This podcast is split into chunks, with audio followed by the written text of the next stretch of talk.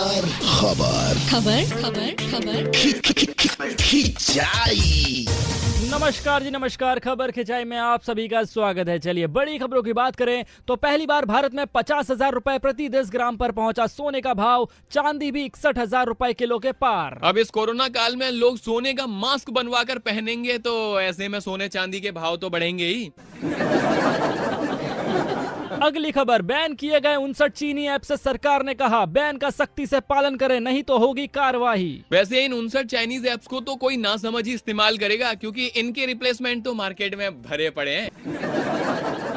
साथ ही बता दें बियर के गुपचुप तरीके से पास आने के बाद मैक्सिको में उसके साथ सेल्फी लेती दिखी एक लड़की। मतलब सारे सेल्फी लवर एक तरफ़ और ये दीदी एक तरफ़। लगता है बियर के साथ साथ टेडी बियर वाला फील ले लिया इन्होंने।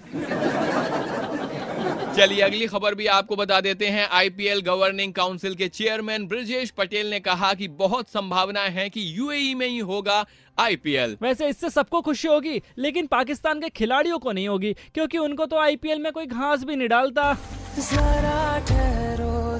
और जरा बैठे बैठे एक काम करो रेड एफ़ एम उड़ीसा का यूट्यूब चैनल सब्सक्राइब कर लो और 93.5 रेड एफ़ बजाते रहो।